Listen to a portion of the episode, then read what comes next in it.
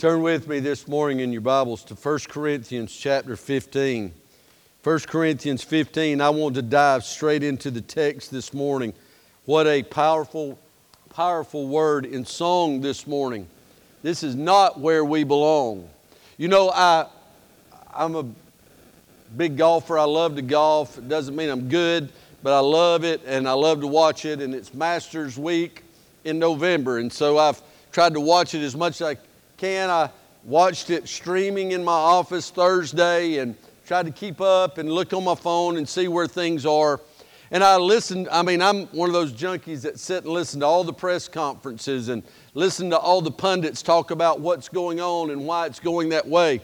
And a couple of things that I've picked up so far is someone has blamed it, their their lack of, of uh, succeeding on mud balls. It's course has been kind of wet and mud gets on the ball, and they've blamed it on that. Others said that uh, I, I felt dizzy over the ball. I don't know what's wrong with me. There's something wrong. And there's always little things why you can look at. Now, I'm not pointing fingers because I can lay the blame as good as anybody. Just a month or so ago, I played in a tournament and missed first place by two strokes. And I'm one of those people who, even for fun, I internalize it. And I go back over the course and I think, well, we missed it right here. We did this, we did that, and I did this, and I missed that. And we build a victim mentality where we're always looking for an excuse not to excel. We're always looking for a reason for our sadness. We're looking for a reason not to come back in faith. We say faith over fear, but we don't prove it by our lives. Because we continually blame our government, we blame politics, we blame the military, we blame other countries, we blame anything and everything so that we can walk through life whining, griping, moaning, and complaining, I'm a victim. I'm here to tell you, as Lauren just told you in song, and as we've heard uh, through the other songs this morning, we can be victors, not victims. Rising above the things uh, that is, is totally coming at us each and every day. The things that weigh us down, he tells us to lay aside in Hebrews and run the race.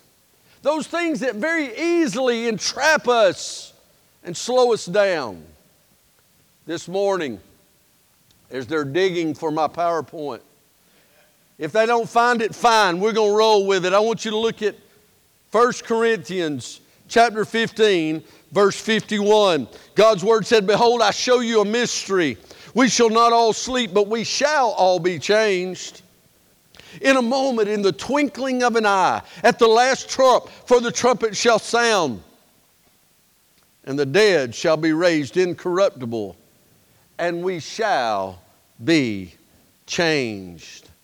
For this corruptible must put on incorruption, and this mortal must put on immortality. So when this corruptible shall have put on incorruption, and this mortal shall have put on immortality, then shall be brought to pass the saying that is written, Death is swallowed up in victory. O death, where is thy sting? O grave, where is thy victory? The sting of death is sin, and the strength of sin is the law. But thanks, but thanks be to God, which gives us the victory through our Lord Jesus Christ." Do you know that in this, in, in throughout the Word of God, sixty-six books, eleven eighty-nine or ninety-eight chapters, roughly nine hundred and something thousand words through the Hebrew, Chaldean, and Greek. Do you know the word victory is only used twelve times? And out of those twelve times, one-fourth, one-quarter of those twelve times is in this one context. Three times he uses that word victory.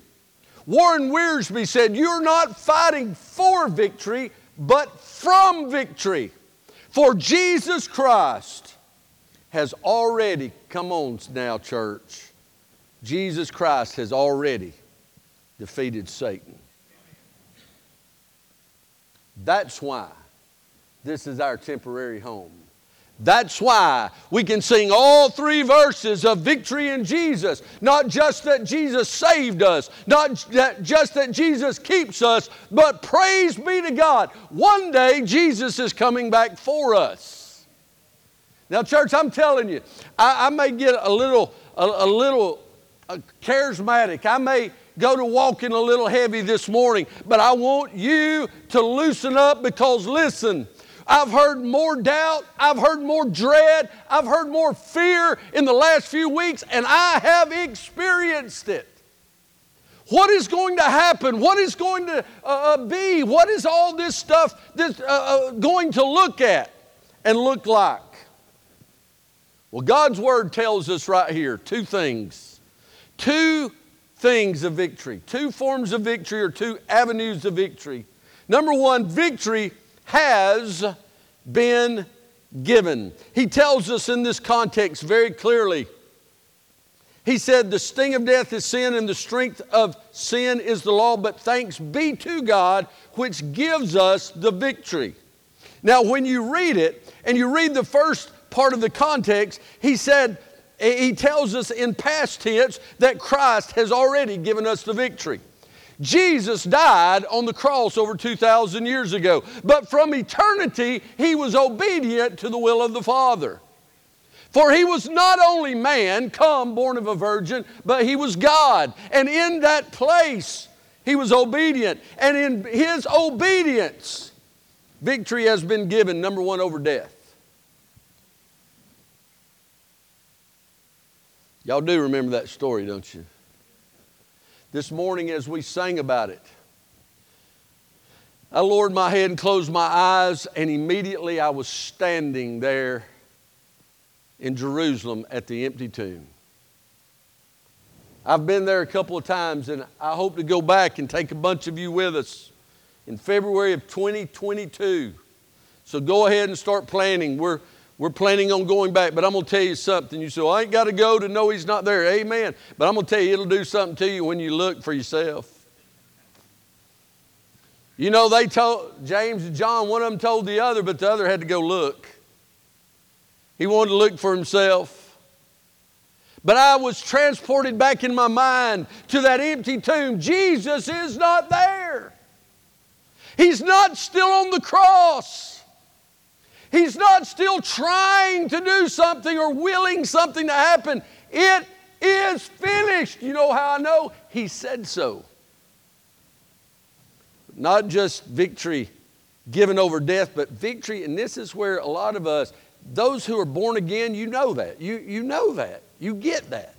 Hey, I know this is not my, my home. We need that. We need that. We need that reminder that we have a country.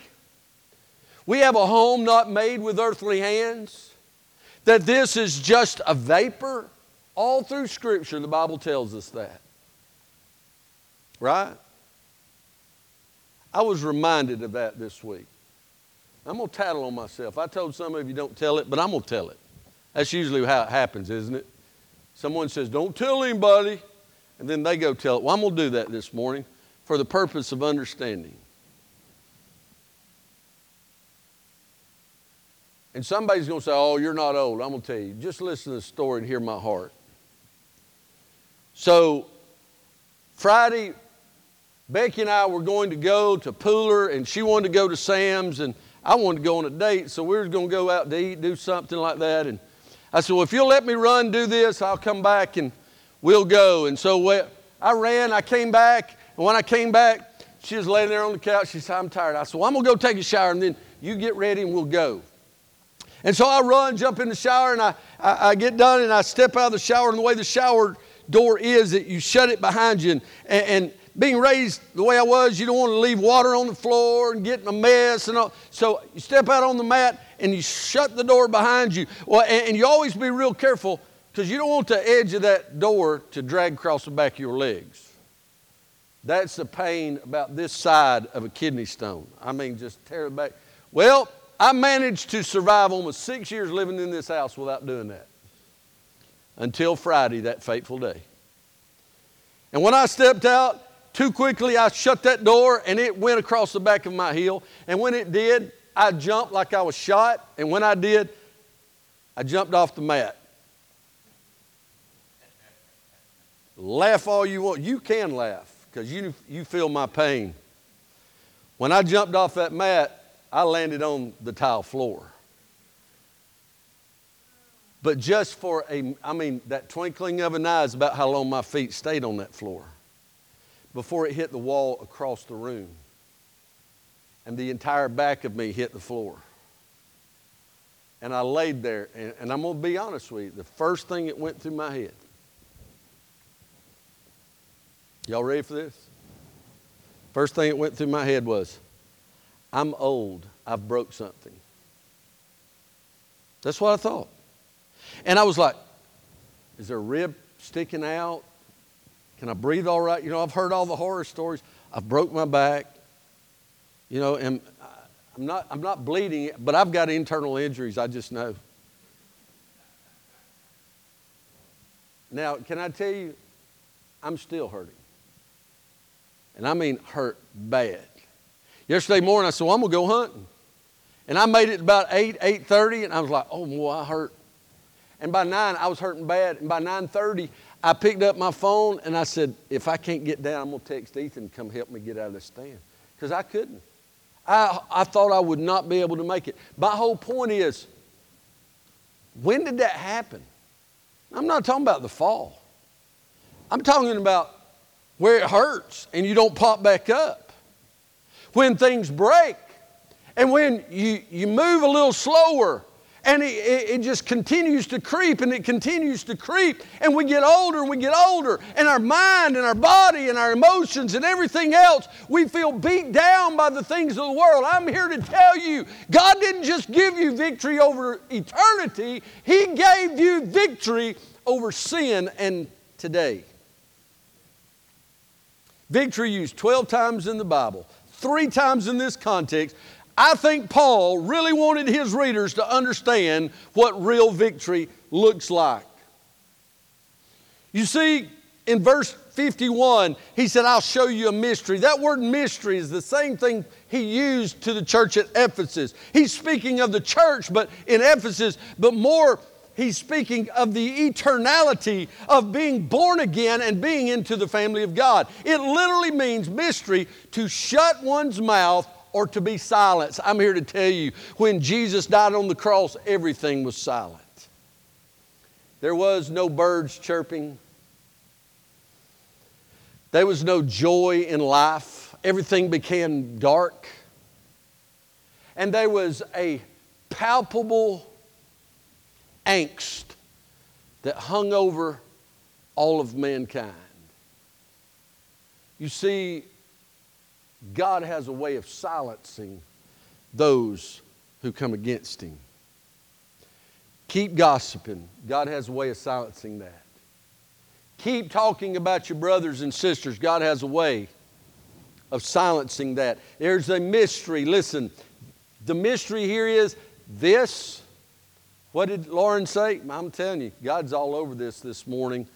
This is not all there is. How many of you have ever lined up at the funeral home and went to the cemetery and followed a loved one or followed a friend? But you're not still there, are you? Once it was all done, the preacher said, this is as far as we can go. Read Crossing the Bar or Psalm twenty-three. We plucked flowers, we threw dirt, but we went and got in our vehicles and we went back home. One day, that will be somebody else for you. Deal with it.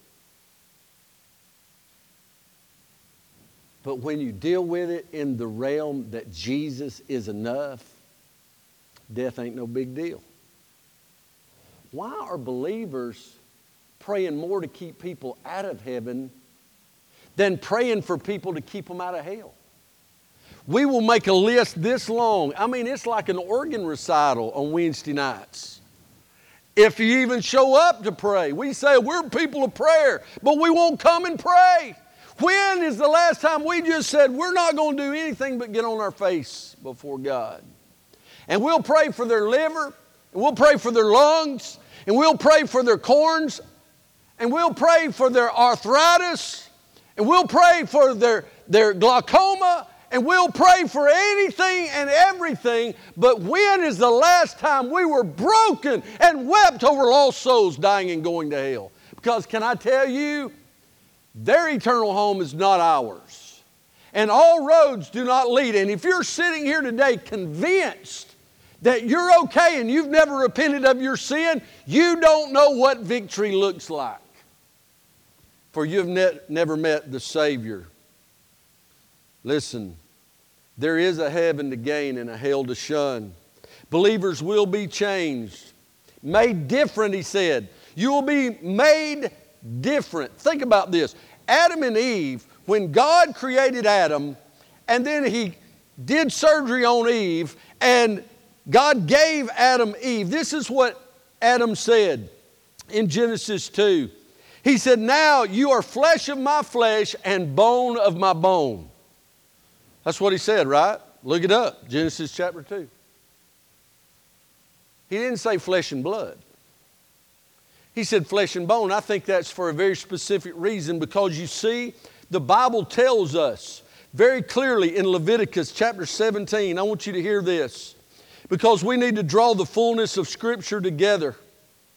He said in Leviticus, you know that book that all of us, really we get excited about reading through the Bible. And we read through uh, Genesis and we see creation. We read about Abraham and Isaac and Jacob and Joseph and Judah and all that stuff. And then we get into Exodus and we read about Moses and the plagues and the Red Sea and the wilderness. And then all of a sudden, man, we hit a pot do- pothole about seventeen foot deep that's full of miry clay, and we run smack dab into the law. Well, let me tell you what he says in Leviticus chapter seventeen and verse eleven. For the life of the flesh is in the blood. Now he's describing the sacrifices, the bulls and the goats and the turtle doves and all of those things. And he said, the life of the flesh is in the blood. And I have given it to you upon the altar to make an atonement for your souls. That which we know under the law was covered for a year. For it is the blood that maketh an atonement for the soul. Now I'm going to tell you what I'm about to read. If you don't want to shout, you may not shout, but if you don't at least want to shout about what I'm about to read, you better check up. He said in Hebrews chapter nine and verse twelve, bear with me now, because God's word can say it a lot better than I can.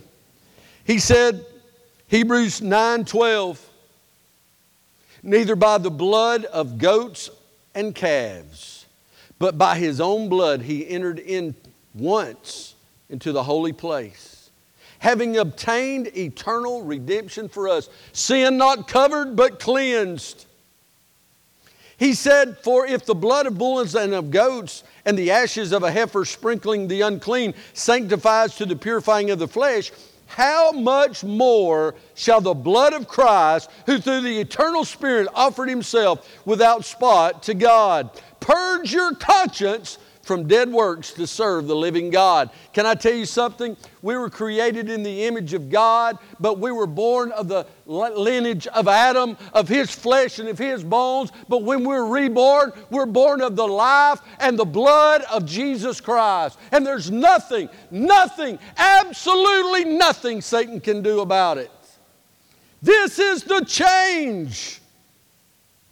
And for this cause, he is the mediator of the New Testament, that by means of death and for the redemption of the transgressions that were under the first testament, they which are called might receive the promise of eternal inheritance. For where a testament or a covenant is, there must also of necessity be the death of the testator. For a testament is of force after men are dead.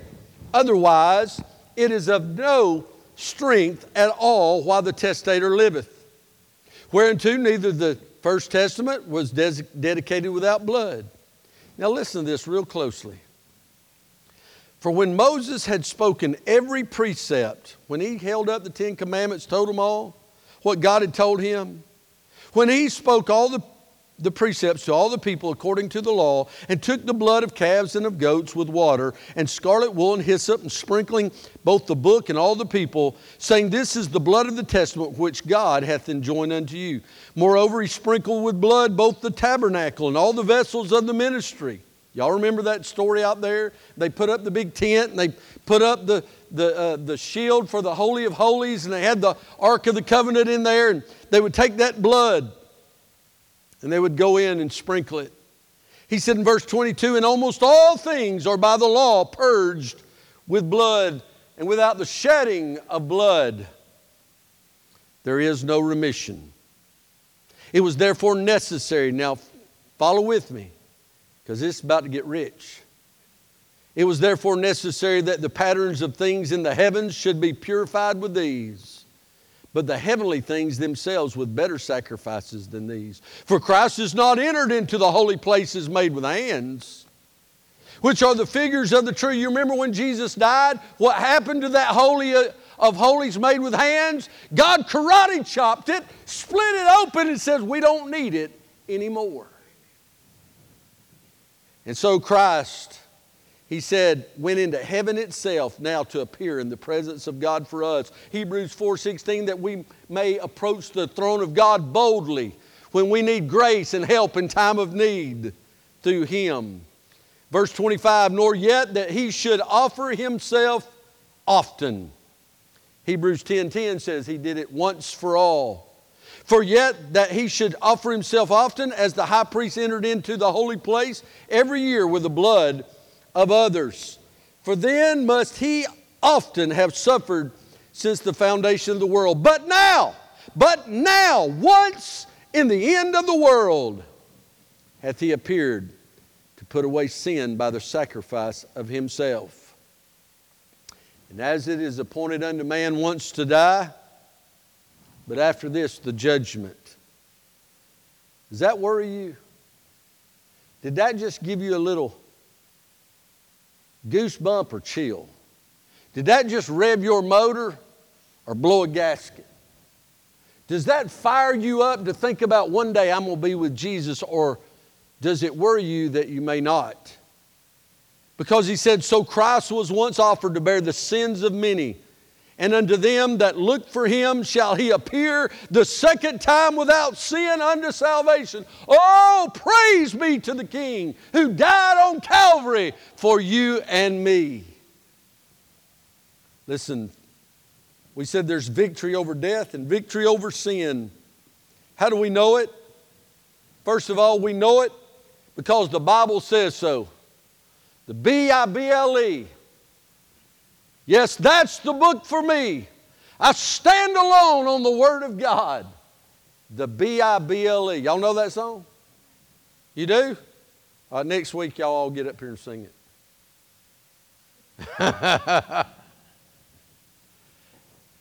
It's not a kid's song.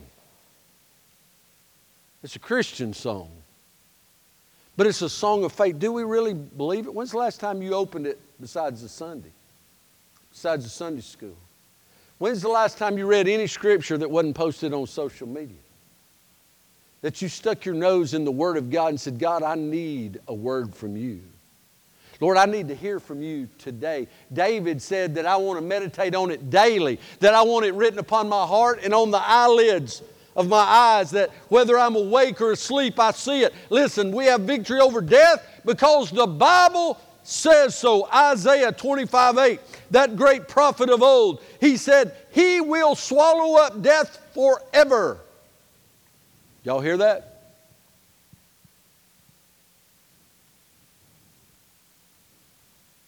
There's an old song that says, there ain't no grave gonna hold my body down. I like the one that says, bury me in a jacked up four-wheel drive truck, because there's never been a hole I couldn't get it out of. Except for the fact that I had some pretty good jacked up trucks and I got them all stuck. But there's one hole. One day, if they plant me, I got news for you. There's nothing going to hold me down when Jesus comes calling. He will swallow up death forever, and the Lord God will wipe away every tear from their faces. A W Tozer said, God never negotiates with man. If you think that you're in a deal make, making proposition with God right now, I want you to hear what A W Tozer said. God never negotiates with man.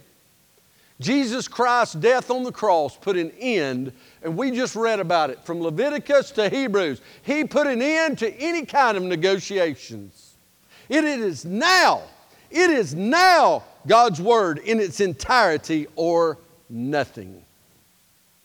Don't you let anybody tell you that culture changes the Word of God. Don't you let anyone believe that for thousands of years people just didn't get it until this generation. And they're smarter than anybody else. What was sin seven thousand years ago, three thousand years ago, one thousand years ago is sin today. And God is still on the throne. When God rescued Moses and the Hebrew children, He was on His throne.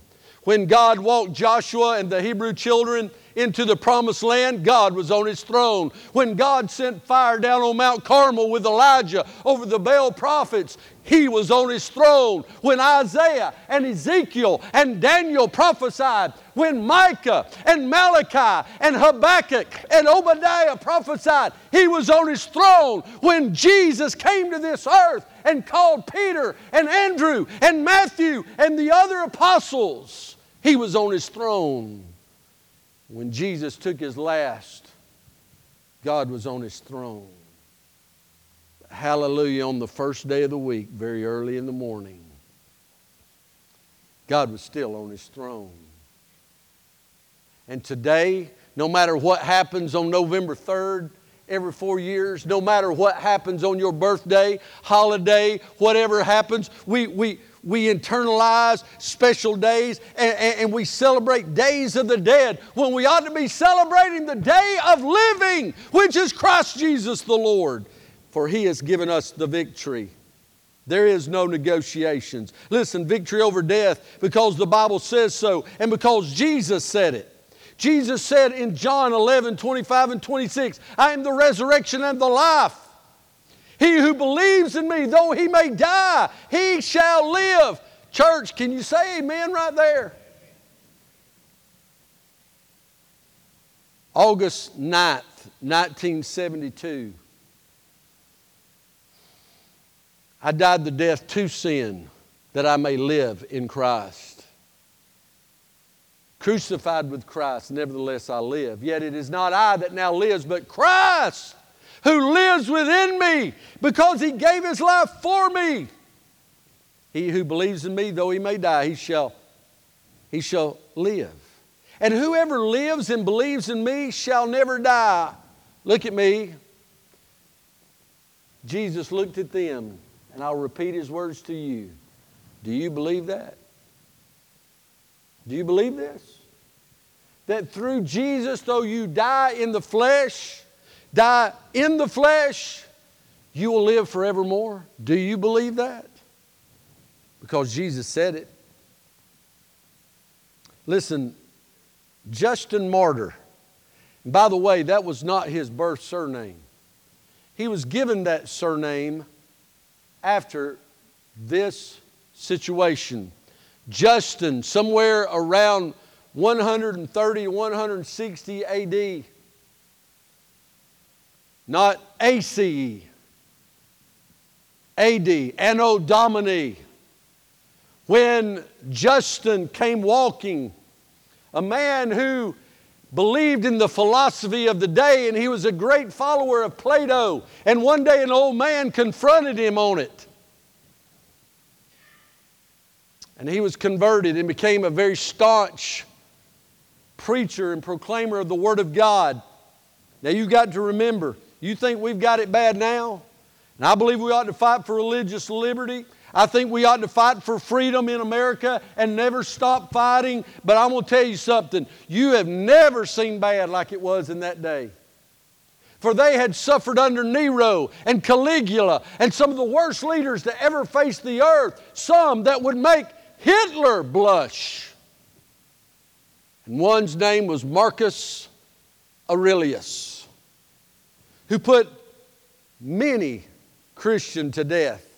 He was the Roman emperor and most powerful and feared man alive. He called Justin before his throne, his earthly throne, and said, "Defend your Christianity." And he began to expound in the ways of Christianity and who Christ was. And Marcus Aurelius did what he did so often. He said, "This is nonsense." Off with his head. But before they could cut his head off, his vocal cords still working, Justin, now called the martyr, proclaimed, "You can kill us, but you can't hurt us." Pretty profound, wouldn't you agree? You see, victory over death, because the Bible says so. Jesus said it. But what makes important that Jesus said it is because Jesus did it.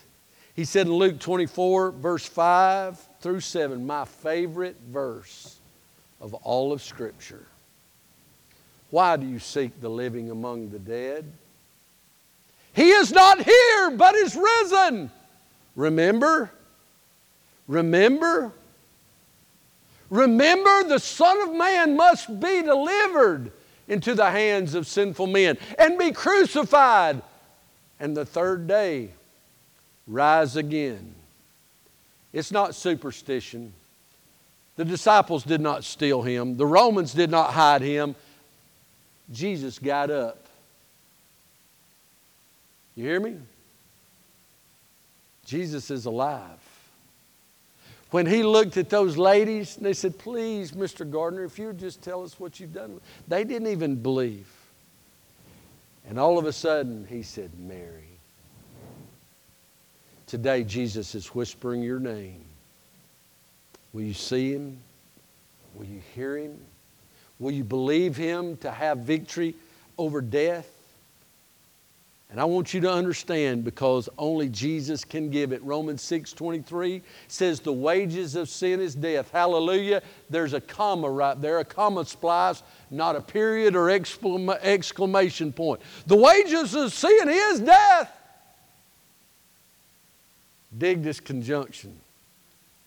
But, but, the gift of God is eternal life through Jesus Christ our Lord. Hallelujah, be victory through Jesus. Victory is ours. Victory is ours. Thank God in Jesus Christ, victory today is ours because Jesus gives it.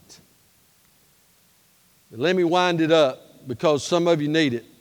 I'm sorry it ain't going to be twenty-nine minutes. I was trying. Tell her to turn her watch off while she's in there. Not just victory over death, but victory over sin. Turn with me to Romans chapter six. Romans chapter six, starting in verse seven. "For he that is dead is free from sin." I like that, don't you? Y'all still flipping, I hear paper. Let me read that again. "For he that is dead is freed from sin. Now if we be dead with Christ, we believe that we shall also live with him." So he's not saying being dead like... He's talking about being dead to sin because you have repented of your sin and made alive. He said, so... "Now if we be dead with Christ, we believe that we shall also live with him, knowing that Christ, being raised from the dead, dies no more. Death hath no more dominion over him. For in that he died, he died unto sin once, but in that he lives, well, he lives unto God. Likewise reckon ye also yourselves to be dead indeed unto sin, but alive unto God through Jesus Christ our Lord. Let not sin therefore reign in your mortal body, that you should obey it in the lust thereof. I'm going to tell you something. It is time that Christians stop trying to walk with one foot in the church and one foot in the world. To stop embracing the carnality that is the world. I read an article yesterday of a pastor of one of the biggest, hippest mega churches in America. The hip Hillsong in New York. Caught in an affair. Now they've called in lawyers to investigate the money and everything else. Six months ago, he was hanging out with Justin Bieber and his wife and all these hip, cool cats, playing ball with Drake and all these others, and his picture was all over the social scene. Today is a broken, empty shell, a castaway, because he chose sin over a season. Do I believe God can forgive him and clean him up and make something useful? Absolutely. But I'm telling you, there's a danger. There's a danger when you walk too close to the fire.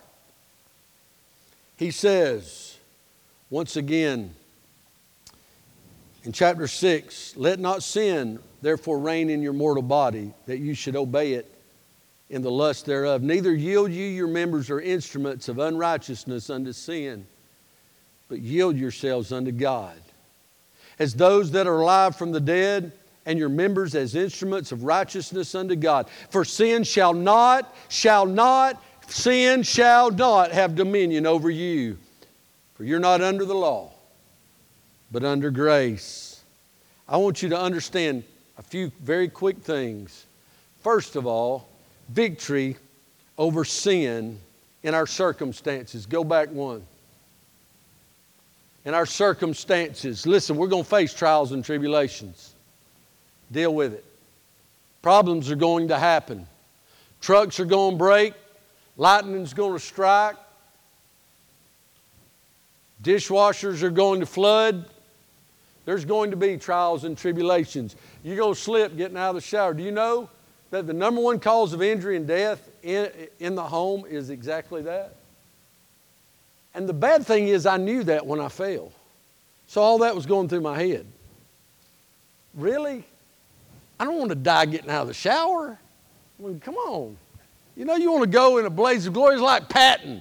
You know, Patton, one of the greatest famous American generals of all time, died because a deuce and a half truck crossed the center line and his executive car hit it and his head hit the clock in the back of the seat.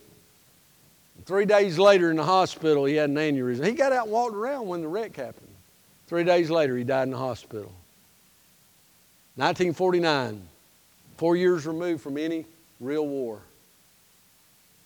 He didn't die with his, he died with his boots on in a uniform, in a, in a army car, but not in a tank, and not leading men into battle. Trials and tribulations are going to come your way. Physical, financial, relational, they're coming, church. God has given us, through Jesus Christ, victory, not through or under, but victory over our circumstances. Not this whole idea of name it, claim it, you know, grab it, have it, faith where you can shake your fist at God, and if you say it, then it's got to be. That's not what we're talking about. We're talking about being able to trust God in every circumstance and know whether we live or we die, we do so unto the Lord, and God's going to give us the victory either on this side or on that. Right? But not only victory over our circumstances, because listen, how does that tie in with victory over sin? Because sin is the reason we have negative things that happen in this world. Everything that is bad, everything that causes death, every problem is a derivative of sin. And how we react. You know, someone said one time that life is ten percent what happens to us and ninety percent how we respond to it. That's where the sin enters in, when we choose to fly hot and act a fool when we face trials and tribulation. And you know what's funny? We blame God. You ever seen somebody that won't go to church because the deacon or the preacher made them mad? Or somebody that sat across the church, didn't speak to them, or didn't do this, or did do that? What's that got to do with God saving you? You're going to hold God accountable for what some sinful man did? What about that person that made you mad? They still go to you. Yeah, they still go down to that church. That's why I ain't going. Well, if they're in church and you're not, guess who's closer? Victory over sin and our circumstances, but also over ourself, our ego. Can I just tell you something? I don't even have it written up here. But the most arrogant, now listen to me, everybody listen to this because we all face it from time to time. The most arrogant thing that you can do is not forgive yourself. When Jesus said, God, for His sake, will forgive you. If you prayed to receive Christ, you prayed for God to forgive you, how dare you think that you're more holy and more decisive in who ought to be forgiven and who shouldn't than God. Jesus paid for your forgiveness. Forgive yourself. The temptations of our ego. We look at things, we say, oh, I can make more money. Oh, I can be more popular. Oh, I can have all this stuff. You know what happens to stuff? They have yard sales and estate sales. You see, the yard sales is when the men ain't looking. The estate sales when they can't look. You get what I'm saying? All this stuff is either going to rot, rust, or be sold, or stuck in a museum somewhere. One of the greatest museums on earth. Listen, even a museum, you lock it up all you want. It's still going to decay. One of the greatest museums on earth is in Kentucky. And not too long ago, there was a sinkhole developed right smack dab in the middle of the museum. You know what the museum is? The National Corvette Museum. Now that's the kind of museum that I can get into. And that hole opened up and it was over eighty foot deep, and it literally took millions and millions of irre- actually priceless, because these were number one cars that came up. There'll never be another number one nineteen sixty-three Corvette. That was when a year model changed to a split window from the other. There'll never be another number one. Those kind of cars went into that hole. Some of them are still on display because they could not be fixed.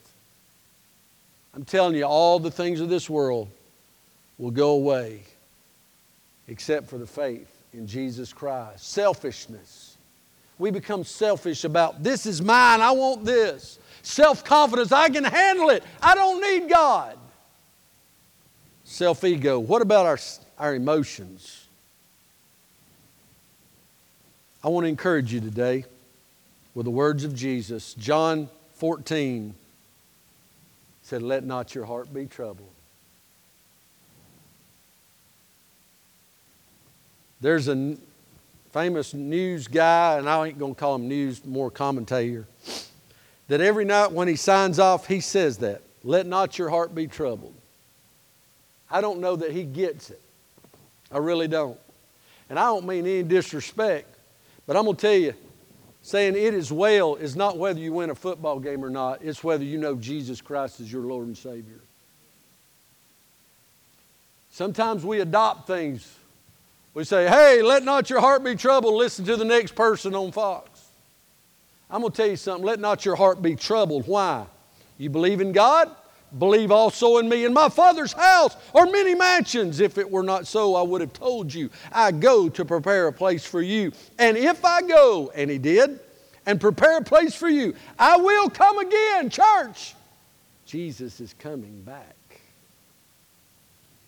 That where I am, there you may be also. And whether I go, you know in the way. You know, listen, troubled, sadness, loneliness, brokenness, all the things that seem to be choking us out. Be careful. Be anxious for nothing, but in everything through prayer and supplication with thanksgiving, let your requests be made known unto God. And the peace of God that goes beyond understanding will guard your hearts and minds in what? In who? Jesus Christ. He, we are victors over sin and over our emotions because of Jesus. And as they come to the instruments this morning, in conclusion, listen, victory over death, victory over sin. He tells us in Revelation twelve eleven, and they overcame him.